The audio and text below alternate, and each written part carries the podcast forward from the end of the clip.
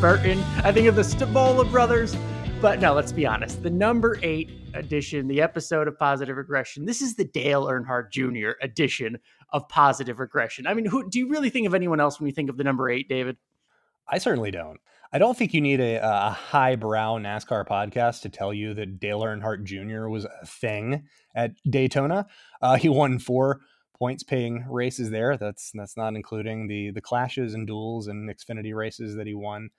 I think we can give his Daytona dominance a different perspective. He participated in exactly 36 points paying races at Daytona. Alan, that's a full season's worth of races at this facility, uh, which helps for this particular exercise.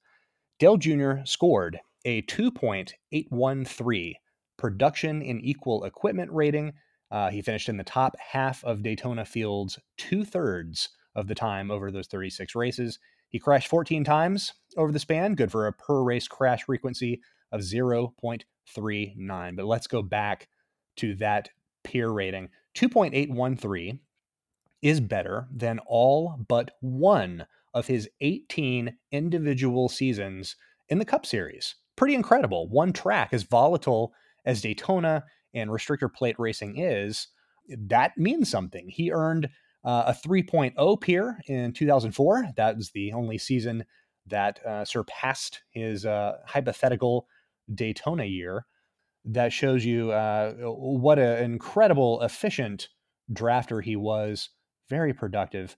Uh, even more so, I never thought that he got enough credit on the normal tracks as a passer. Even in the last three seasons prior to his concussion in 2017, he ranked fifth, first, and third in the NASCAR Cup Series in surplus passing value. One of the things that I don't think gets enough credit, and this may be one of my favorite things about him, he, he is still adding to his legacy.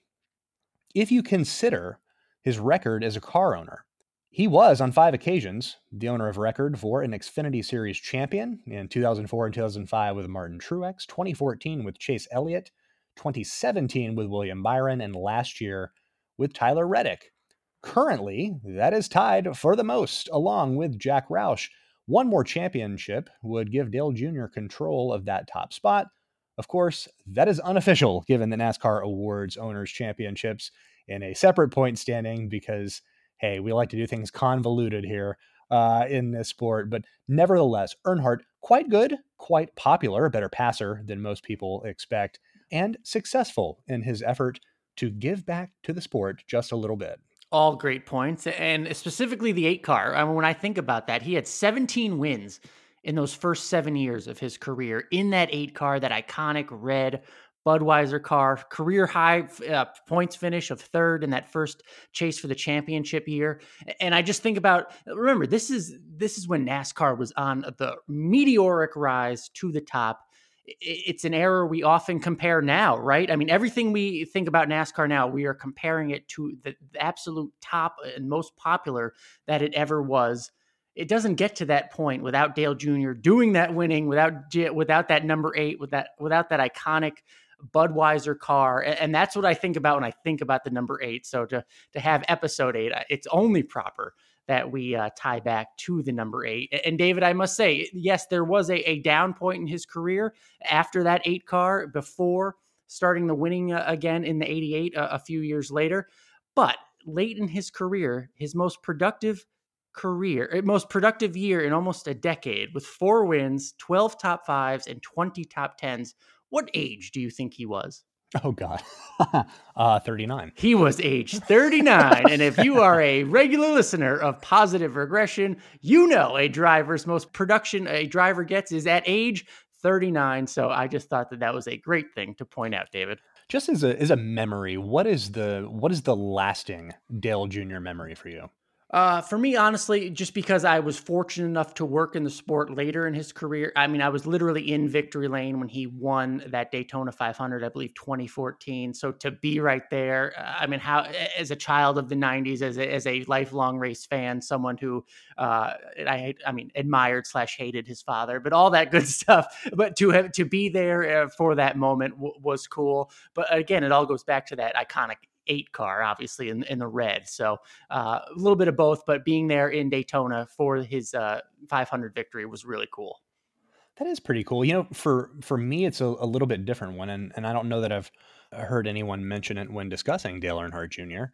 At some point during his first season in the Busch Grand National Series, now the Xfinity Series, he had won some races, and Jeff Gordon was on a, a dominant streak over in the Cup Series there was a an ESPN SportsCenter interview with Ray Evernham, and the the chat was about Gordon's dominance, how long it might last.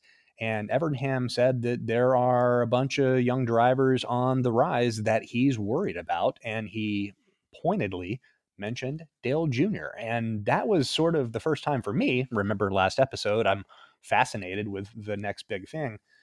But that was the moment that crystallized, oh, this guy might be something. Dale Jr. might be more than a name. And sure enough, two championships in the Xfinity series and came on like gangbusters, uh, winning the All Star race in his rookie season. Uh, three wins, I think, on the whole that year. Incredible. I think he had a, a worthwhile career, more so uh, than a lot of people give it credit Absolutely. And uh, so, yeah, I'm glad we summed it up as much as we could. One of the most popular drivers in NASCAR history. Good way to start episode eight of Positive Regression. Later in this episode, we'll uh, we got a lot of good feedback from readers and some good questions. We will unpack some of those questions sent to us this week, all worth getting into. So I look forward to that.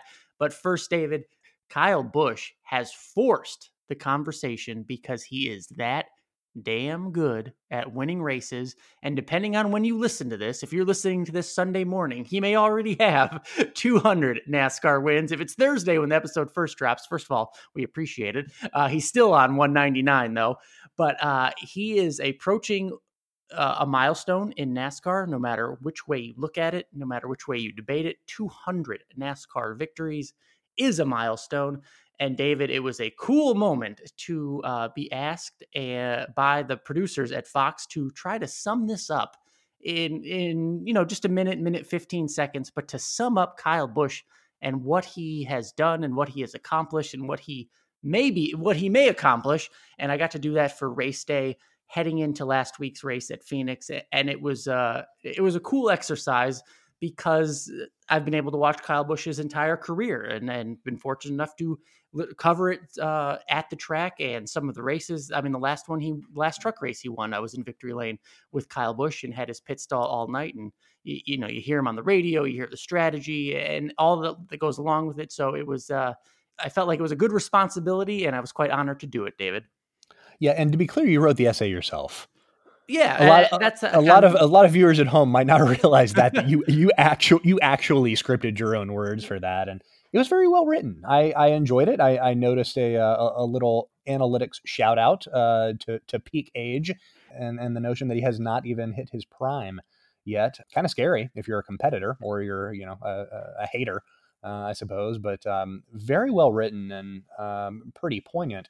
But I, I've got to ask because I I first saw that making the rounds on social media.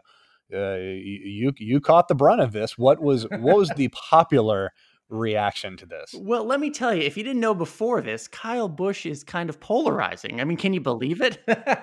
uh, well, it, it, was interesting because it, it was most of what you expected. I'll give you that in terms of the Kyle Busch does have a lot of fans and winning a lot of races and having bright colors like M&M's.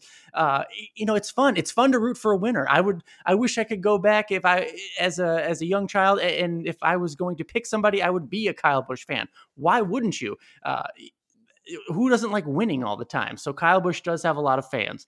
Kyle Busch also has a lot of haters. And I heard from all of them about how he was beating up on the rookies, on how he was doing it in the AAA series, how he was just ruining the sport. That was probably my favorite response. Is this was all caps. I got Kyle Busch should write a book called How I Ruined NASCAR. and it was all in caps. And I just thought that was one of the more creative responses uh, that I received. Um, Can the entire book be written in all caps? Uh, that, that would be, I mean, I, that would be Kyle's uh, choice, but I, I, would hope he would do that if he was yeah. indeed going to be an author. I but, think that's the route that you have to take if you're gonna if you're gonna put that out. Uh, but there was also we're look we're starting. No one sees this in their prime. Jeff Gordon did not see this in their prime. Jimmie Johnson certainly not. Dale Earnhardt. No one saw. No one sees the appreciation. I, I think, especially from the haters in their prime, and, and Kyle Busch won't either until a few years go by, uh, until some time passes. But I did see some of that, at least a little bit, at least people being fair and acknowledging that even though I may dislike him, even though I may hate him, even though I may not like him and call him the worst names I won't even repeat on this podcast, I can appreciate what he's doing. I recognize the talent. So I was happy to at least see some of that because as the years go on, we will see more and more of that about Kyle Busch, and it's well deserved. And again, we, we're seeing it with Jimmie Johnson now. We saw it with Jeff Gordon late in his career. Uh, certainly Dale Earnhardt as well. Kyle Busch will get that deserved uh, positive attention, even from his haters.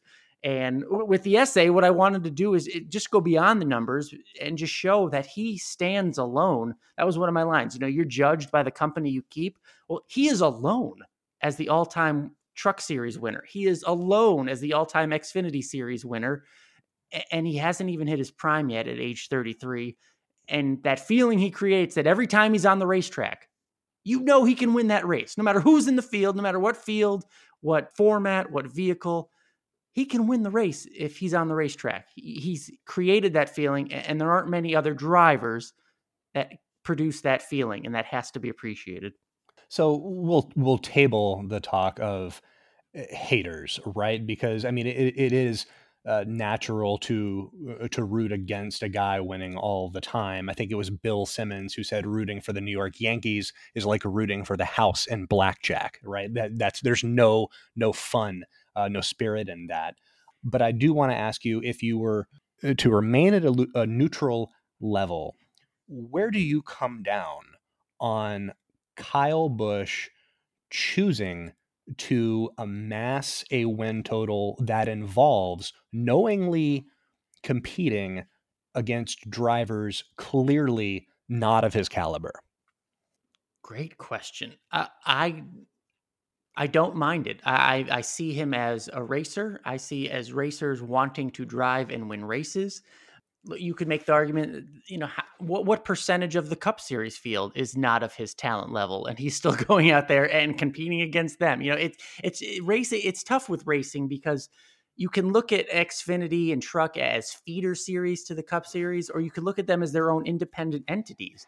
And if Kyle were to go race in the World of Outlaws, you know, you would laud him. We do it for Kyle Larson, whether he goes and beats them uh, in an, in an outlaw car but I, I, think each series, each car is different, and your your ability to excel at that uh, should be celebrated. And especially Xfinity itself, look, there were plenty of races where Kyle Busch beat Brad Keselowski in a Penske car, where he beat Kevin Harvick in, in a high speed RCR car or a quality RCR car, or other Cup drivers in other good equipment. So it's not like I don't feel like he's beating up on a bunch of kids and a racers out there to race. I think track time will always be a benefit. And I think that's why he is who he is because whether it's Malcolm Gladwell's 10,000 hours, Kyle Busch 10,000 laps, track time is track time and you're learning with every lap out there. And I firmly believe that's what made Kyle Busch who he is today.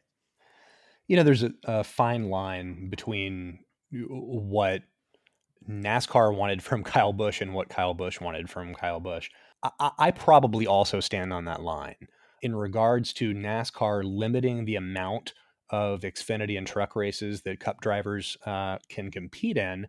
I'm very much against that. There's something very anti-labor in telling where and how drivers can can make a living. I think if a if a a race car driver does want to compete in the Xfinity series, they absolutely can. Now, I think the the spirit of coming down to the the Busch Grand National series or the Craftsman Truck series has been lost along the way. I did enjoy uh, years ago when Harry Gant treated the Busch series as a hobby, or when Michael Waltrip was uh, rolling out his MWR team, and this was this was before the Cornelius, North Carolina uh, based team. This was uh, the team out of his garage shop at his home, doing it as a hobby. I applaud that. And if Kyle Busch wanted to do that, that does make some sense. On the other hand, you do see a driver uh, or or anybody a competitor with this sort of approach, a willingness to just see uh, the possibility of a win and take it, regardless of who he's beating. Uh, it'd be tantamount to LeBron James uh, cruising the country looking for a local YMCA for some suckers to smoke, or Magnus Carlsen taking his chessboard to a uh, an elementary school so he can checkmate little Billy. I mean, there you're you, there there is a fine line. It's an almost maniacal obsession that Kyle Busch has towards winning, but you also don't achieve the level of of greatness and especially at the Cup Series level that Kyle has done it without I don't know, having sort of this reckless abandon for getting wins at all costs. I'm sort of in the middle on on on all of this. I don't mind turning on uh, a race on Friday night or Saturday and having Kyle Busch in it. And as someone that has worked in driver development over the last 16 years, the notion that Kyle Busch winning these races hinders development of the young drivers that are in those races is flawed. It doesn't do anything. Uh, that a, a win or a lack of a win does not eliminate the ability to learn. And these drivers have an opportunity to restart next to Kyle Busch, uh, to enter into a pass encounter against Kyle Busch. And if they're lucky enough to maybe follow in his tracks and understand a little bit of what he's doing to make his car go fast. And that's pretty invaluable. And not only the competition learning, remember, let's not forget Kyle Busch also owns a truck team, runs his own truck equipment. And one of his first comments after winning recently in Atlanta was to come across the radio and say, Yes, let's make this good for Christian. I'm glad we learned more and let's do this again and make sure the truck is good uh, for Christian Eckes, who's going to race it later on this season. So there is a not only the competition learning, but this young crop of drivers learning from Kyle Busch and um, benefiting from what he does out there on the track ultimately. So, you know, haters going to hate. So, uh, Busch's success has uh, certainly been the big storyline. Uh, but looking at the Cup Series, Busch was a part of the Big Three last year. That also included Kevin Harvick and Martin Truex Jr. Truex finished second last week to Busch in Phoenix, but suspiciously missing from Phoenix, David, was Mr. Kevin Harvick, who you could call Mr. Phoenix eh, for most times. Um, let's look at Kevin Harvick's year going on right now because look, he's still the four team, He's still with Rodney Childers. Uh, but no wins so far this year. I know we're only four races in, but are you looking at this as a disappointment so far for Kevin Harvick? Certainly, we expect them to be up there leading laps, winning races. That's not there yet. Is, is it time to wonder what's going on with the four team? Here are the facts. Central Speed, which is a statistic exclusive to Motorsports Analytics subscribers that compiles and ranks speed per quarter averages, ranks Mr. Harvick second so far this year. The other three cars ranked inside the top four have wins. He does not. And that that winless stretch included races at Atlanta and Phoenix, uh, tracks on which he has led his most laps. Now, this is the second time, just the second time, in six years with Stewart-Haas Racing that Harvick did not have a win at this very point in the season. Harvick also turned 43 last December, and drivers go into a production decline after their age 39 seasons. Those are the facts. Alan, I think I I know what your stance is. I see all of this as a potential for panic. Alan, if you are a crew member on Kevin Harvick's number four team, how do you feel at this very moment, right now, knowing the facts, knowing where you rank among them? Are you panicked? Panic is a strong word. I am concerned we are not living up to the standard. On Eminem's last album, he called it the curse of the standard. Eminem came out of the box hot, right? And with these amazing albums, multi diamond, 10 million sold, all these albums. And then when he had some ones that didn't quite sell 10 million, maybe only five, he was looked at as a disappointment. Kevin Harvick and crew have created a standard that we expect. Expect these early season wins, expect the fast speed, and expect the results. They are not, again, I'm not panicked, but they are not living up to the standard. Therefore, they have cursed themselves. That's the only part I would be worried about. I think of the playoff system. Do I, what, I mean, do I think Kevin Harvick's not going to get a win this season and not be in the playoffs? Of course not. So that's why I'm not fearing anything at the moment. It's only four races, is what I'd be telling myself. Of course, we're going to be in the playoffs. We'll be fine. What I do think to worry about, though, David, is I mean, look, these are playoff points. He has two stage wins. Think about last year at this point, he'd already won three races. Think of all the points you rack up.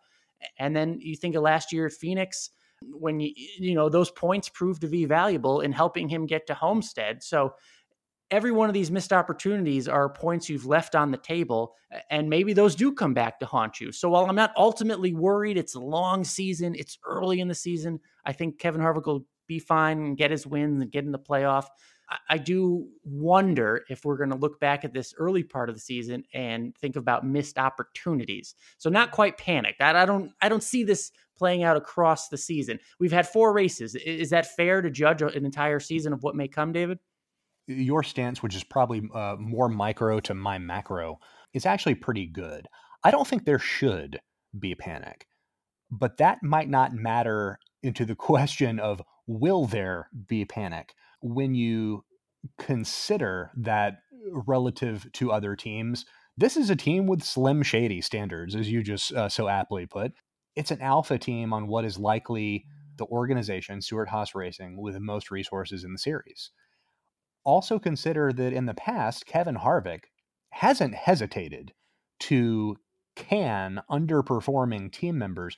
There was a time for him when two straight seasons of third place point finishes required the dismissal of crew chief Gil Martin.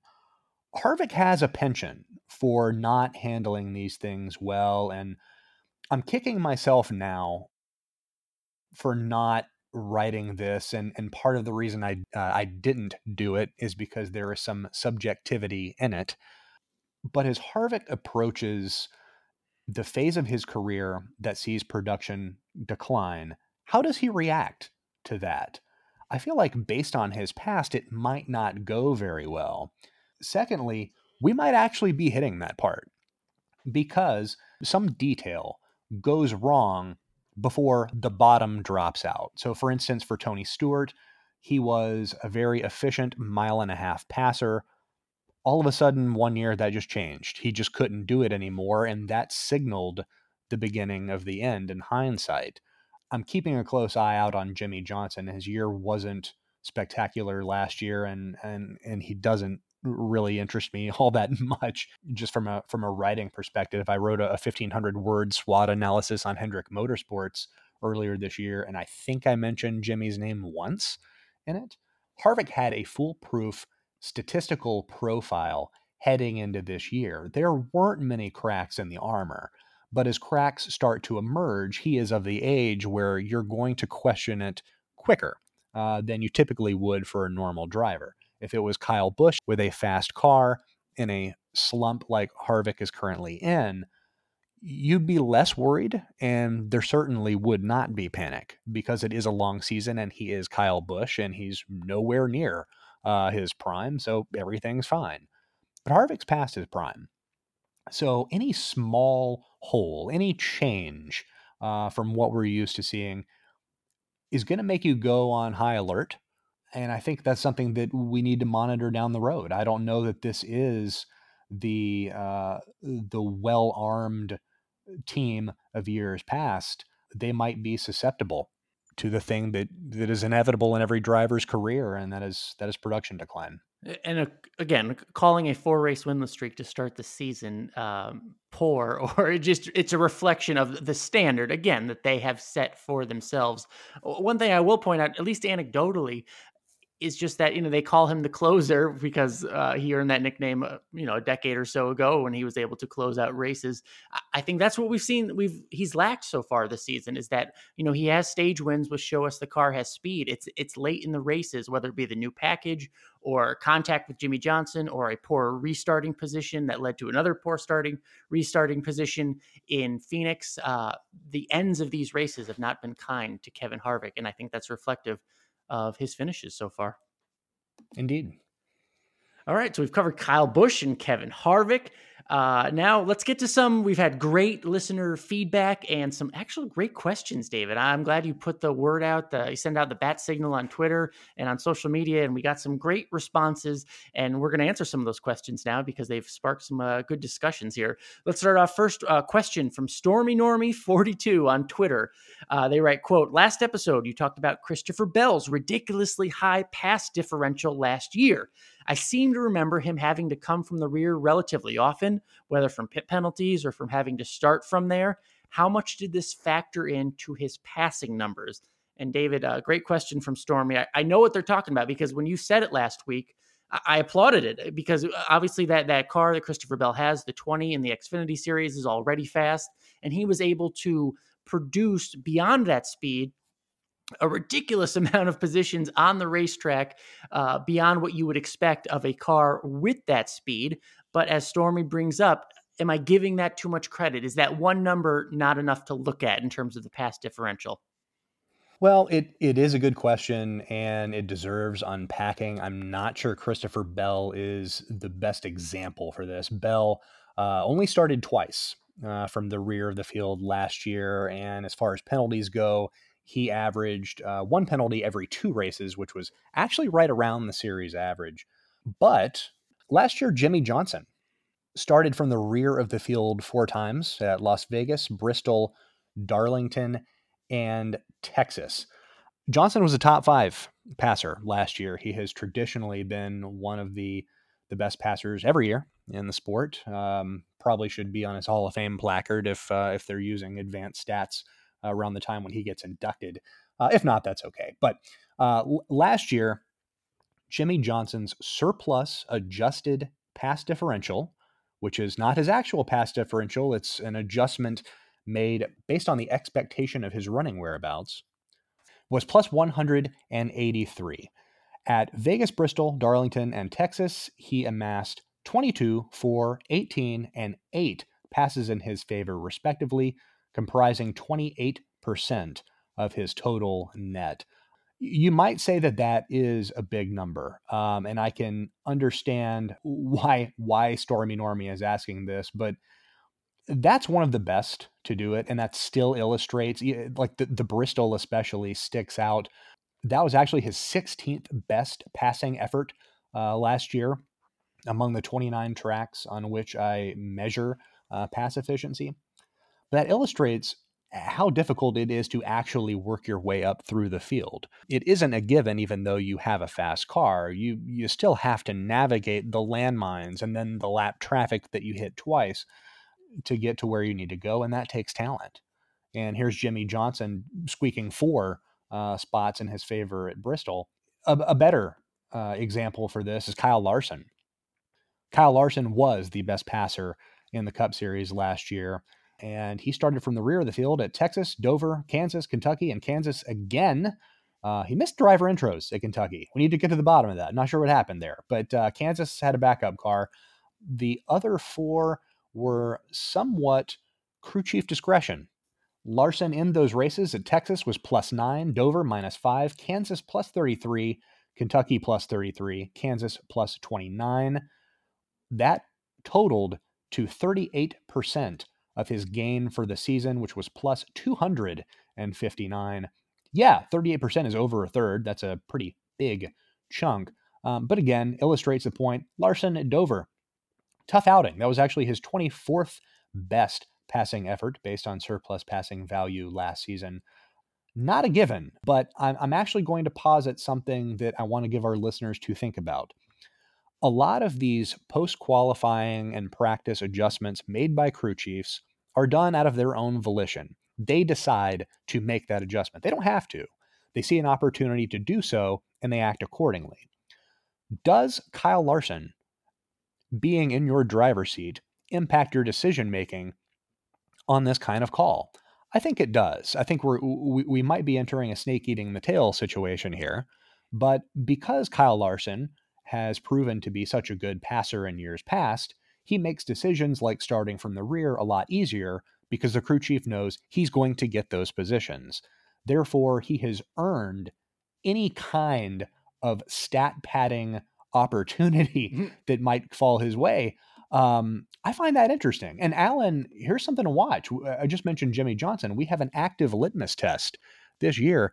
What does Chad Knaus do with William Byron, with a driver that can't pass as efficiently as the seven time champ?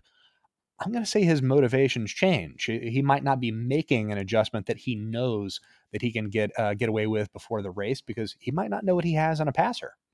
And that leads to a crew chief knowing who or what he has and what the driver is capable of, correct?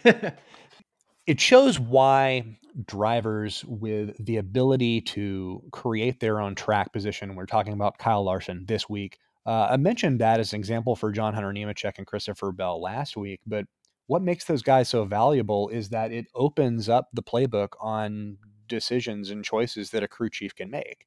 Crew chiefs aren't acting with one hand tied behind their back. They're they have every option available to them. Chad Johnston saw some opportunities where he can uh, roll the dice because he has Kyle Larson. He can get those spots back. The, those same kind of decisions are made on the pit box during green flag pit cycles, which I know we'll talk about later, um, for the same reason. They, they might they might try something uh, conservative, and if they lose spots, it's okay. We have a driver and a car that have the ability to earn those spots back. Ultimately, it allows a crew chief to focus on making the car better for the talented driver at his disposal interesting stuff. It, it, points out just how valuable both the car and driver are. Just because you have a fast car and start from the back does not mean your driver can make all those passes. It is an earned uh, an earned spot on the track. Uh, good stuff. Good question from Stormy Normie 42. Next question from Mick Rose on Twitter. Quote, from my observation, it seems track position is more important in 2019. Have the stats shown a different trend by crew chiefs to gain track position so far this year? David, I can tell you the drivers certainly agree with Mick Rose in terms of every quote after Phoenix was seemed like them commenting on the importance of restarts because track position does seem to be ever more important but I think it's an interesting question for you because, like at a race like at Las Vegas, we saw an entire green flag race save the two stage cautions. So I don't know if that gave you enough material only four races into the season, but interesting question from Mick Rose about uh, track position and what crew chiefs are doing to gain it. Uh, that's okay. The sample size is small. We're just talking about Atlanta and Las Vegas uh, for green flag pit cycles post Daytona. Uh, there wasn't one at Phoenix at Atlanta, uh, just looking at, at how crew chiefs made decisions, it seemed they were merely trying to just keep track position, not necessarily gain it. Uh, they were on the defensive. Short pitting was optimal at Atlanta, and and pitting short became the popular tactic. So when one car came down, all the others came down uh, at the same time, in part to avoid getting jumped there was a, there was one long pit attempt at Atlanta by the 36 team of Matt Tifft and crew chief Mike Kelley. I have no idea why, but they actually retained the 31st place running position. um, at Las Vegas, though, uh, this is probably going to be a little bit more up Mick's alley. Uh, things played out about as we expected. There was more effort to game track position out of the green flag pit cycle uh, for a frame of reference, in the 2018 Las Vegas spring race, there were 15 instances in which a team pitted well before or well after what amounted to the popular window. In the race two weeks ago, there were 40. So that was an increase from 15 to 40. We talked two weeks ago on our podcast about how short pitting is mathematically viable, but I didn't expect uh, to see it. There were actually two instances in which it worked very well. It was uh, during the first pit cycle between laps 37 and 65. Mike Bugarewicz uh, short pitted Clint Bowyer from 20th to 16th. Uh, hey, four four spots uh, out of a green flag pit cycle, not a, a bad takeaway there. Brian Pattie pitted Ricky Stenhouse short, and they retained the third position. That was impressive during the first pit cycle. I didn't think we'd see a lot of that. We didn't. The majority of what we saw in Vegas uh, were conservative or long pitting efforts. But on the season, it, it kind of goes back to what I mentioned at the top. Crew chiefs very concerned about being on the defensive. Only 11 crew chiefs so far this season have a negative positional output through green flag pit cycles. Only two crew chiefs incurred a double digit loss on normal tracks without a penalty. Uh, Jeremy Bullins is one on behalf of Ryan Blaney. Uh, it's a loss of 27 positions, 21 of which were due to a loss of a valve stem early in the Las Vegas race. And Tristan Smith on behalf of Ryan Preece, but that number is skewed thanks to his Atlanta pit road collision with Ooh, BJ yeah. McLeod, uh, knocking him backwards. But it hasn't been so much of a focus on getting gains as it has been just playing defense and keeping the track position that you have. Not a lot of risk so far. Uh, that might change uh, going into this next weekend. And remember, we have to remember what we are learning and what we're dealing with and what these crews are dealing with. Uh, different aero package, different engine package. I think we've had a different scenario almost every race so far this season, and then we go to Fontana where it's a mix of the high the high tire wear and you have those aero ducts. Who knows what different strategy? It's all a big learning process, is what I'm getting at. So I think the more the more examples we have, I think maybe some trends will emerge for David to analyze, and I can't wait for that. so, uh, good question. Thank you, Mick Rose, for that.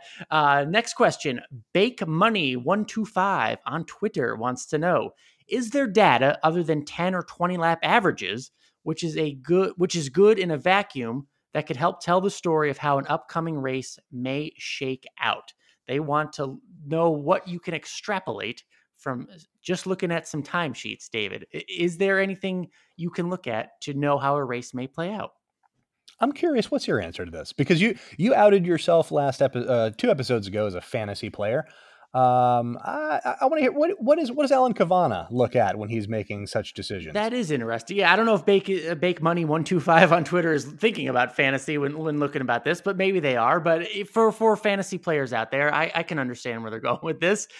Let's see. If I'm picking a lineup for say the NASCAR Fantasy Live game, you know who's going to do the best at Fontana this weekend. I, I tend to look at what uh, recent finishes at the track uh, I do look at those 10 and 20 lap averages from, say, the final practice to see who is doing decent on a long run, uh, who has the highest average, who, you know, who is good, uh, you know, at the beginning and throughout a run. That usually is an indicator of who is the best. And then sometimes it's just uh, the head over the heart over, you know, what the numbers are telling you. And uh, there's some other strategy into playing the game right. But that that's really all I look into. And I will admit to checking with people in the garage once or twice and say, hey, who looks good? And uh, I don't know which question to ask, but that's why I'm glad to have David on my side. And sometimes I can listen and look at his stuff on motorsports analytics and try to make some educated guesses off of that. But in terms of how a race plays out, I, I never really thought of it in that that kind of big picture sense. I just try to go with who I think may be fast come race day and that sounds real pretty elementary now that I explain it.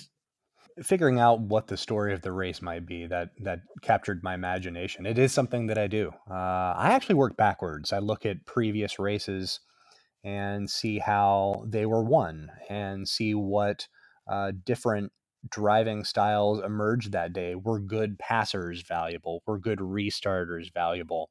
Did good strategists have a significant impact on the proceedings? We'll we'll take the upcoming race in Fontana uh, as an example. The last two races there, the only two races at Auto Club Speedway in the stage racing era were won by cars that led the most laps. And that is counter to what the track delivered in the few years prior. Yeah, there's this uh, abrasive surface and uh, tire wear is massive. And to the naked eye, there seems to be a lot of volatility and a lot of passing. But that actually is not the case. In 2017, Kyle Larson won the race. Uh, we just praised his passing ability, but on that day, he was I don't know he was actually below average, still good. His surplus value for the race was plus plus three percent. That's actually worse than his overall value last year. So it wasn't even a good day by his standards. Um, but the pass differential was plus four. Uh, last year, Martin Truex won with a surplus passing value of plus 0.76%. That was one pass, more than, than expected. So uh, good passers weren't even something that Fontana rewarded. Fontana rewarded speed, track position, and clean air. To that end, I think qualifying day this weekend is going to matter uh, a lot. So might restarts. In last year's race, Truex is an okay restarter. He's not an elite restarter, but he didn't relinquish a single position on restarts in Fontana. Uh, for that matter, neither did Kurt Busch or Erik Jones. So, boom, there are two interesting sleepers, I think, for you for this weekend. The the tire fall off.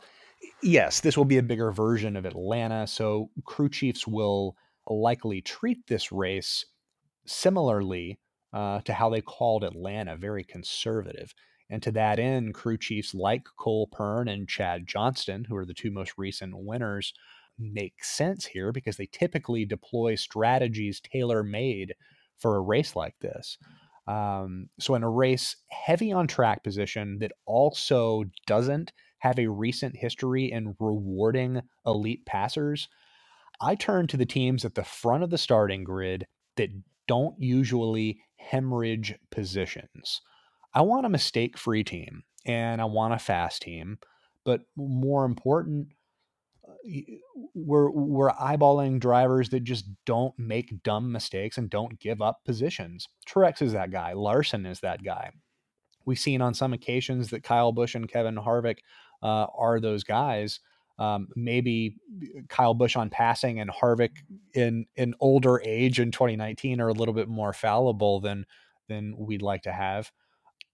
But just going into the weekend without having seen qualifying, I'm looking at the guys that I'm most confident in for a race like this because I think it's it, it is going to be a, a race long battle for track position, and it begins on qualifying day. Interesting stuff. Everybody who listens to Positive Regression just won their fantasy week for uh, for Fontana. So there you go. We've uh, delivered that for you. Hopefully, I do too, David. I eh, I mean I hope you I, I haven't even seen the result. Are you even winning your fantasy league? Because if you're not and you're hosting a show about this, that boy, we got to make some changes. Do I really need to be real about this? I uh, I am not winning my fantasy league because it's because of uh. Daytona. Uh, I went with the uh, the strategy of starting. I won't call them scrubs, but there's some strategy because you can only start so many drivers uh, so many times per season and I went with uh, the Daytona strategy of, well, oh, I would never start this person at any other time, and it it backfired. Me, I'll just say that. Let's say a good score is 220 for a week. I scored 80, and 80 is terrible. 80 will probably be the season low, and I am digging out of a big hole. So for the rest of the season, in David, I trust and I think that's a good strategy. so I'm glad. Oh, oh, goodness! I know, I know, but uh, maybe I'll learn my lesson for next week in our next episode. But uh, yeah, so that was episode eight of Positive Regression. Don't forget, everybody, we are available on iTunes, Google Play, Stitcher, Spotify, and Podbean. We have all your favorite devices covered. If you like what you are hearing, please leave a rating or review. That helps this podcast gain some visibility. Your help in spreading the word is appreciated, and we know you are, so we thank you for that. We love your feedback. We love your questions on social media, so please reach out to us. If you have questions, we will answer them for you. We just did, and they were great questions, led to great discussions. Reach out to us on Twitter at PosRegPod. That's P O S R E G P O D. That's on Twitter. Uh, David, what are you working on for the upcoming week? So I introduced uh, Central Speed earlier in the episode, and uh, actually do a regular column uh, every week on motorsportsanalytics.com called the Speed Rankings. I debuted it last year, and it's back for 2019. Uh, a regular weekly column uh, ranking Central Speed for the NASCAR Cup Series, Xfinity, and trucks. Uh, we are on week two of that right now on motorsportsanalytics.com. So if you're not already, uh, become a subscriber and check that out. Absolutely. It is a major benefit to people in the sport, I can assure you.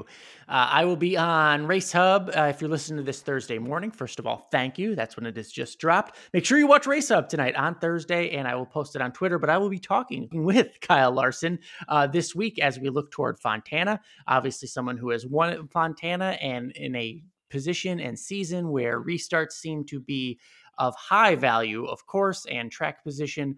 Uh, I look forward to talking to Kyle Larson about just that fact because he said at Phoenix, majority, if not all of his passes came during restarts, and he had a pretty good day considering the day he had, the ups and downs to come back and get a top 10. So watch for that on Race Hub. And of course, just watch Fox all weekend, FS1 and Fox. It's been a good season so far, and I'm looking forward to get, getting back to the trucks one more week for that. But uh, just make sure you watch Fox all weekend for your Fontana coverage and uh, certainly appreciate everything you've got going on there. So, again, thank you for listening to Positive Regression, a motorsports analytics podcast.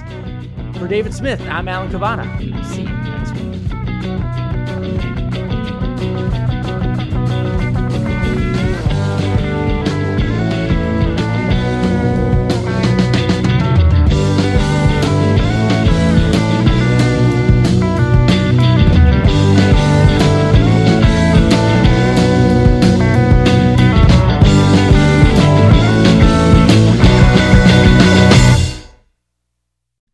Rose Davis, historian and co host of the sports podcast Burn It All Down. And now I'm hosting the new season of American Prodigy, all about black girls in gymnastics. For the last 40 years, black gymnasts have moved from the margins to the core of the sport and changed gymnastics along the way. Now, they tell their stories. You'll meet trailblazers like Diane Durham, superstars like Jordan Chiles, and everyone in between. Listen to American Prodigies on Apple Podcasts, Spotify, Stitcher, or wherever you get your podcasts.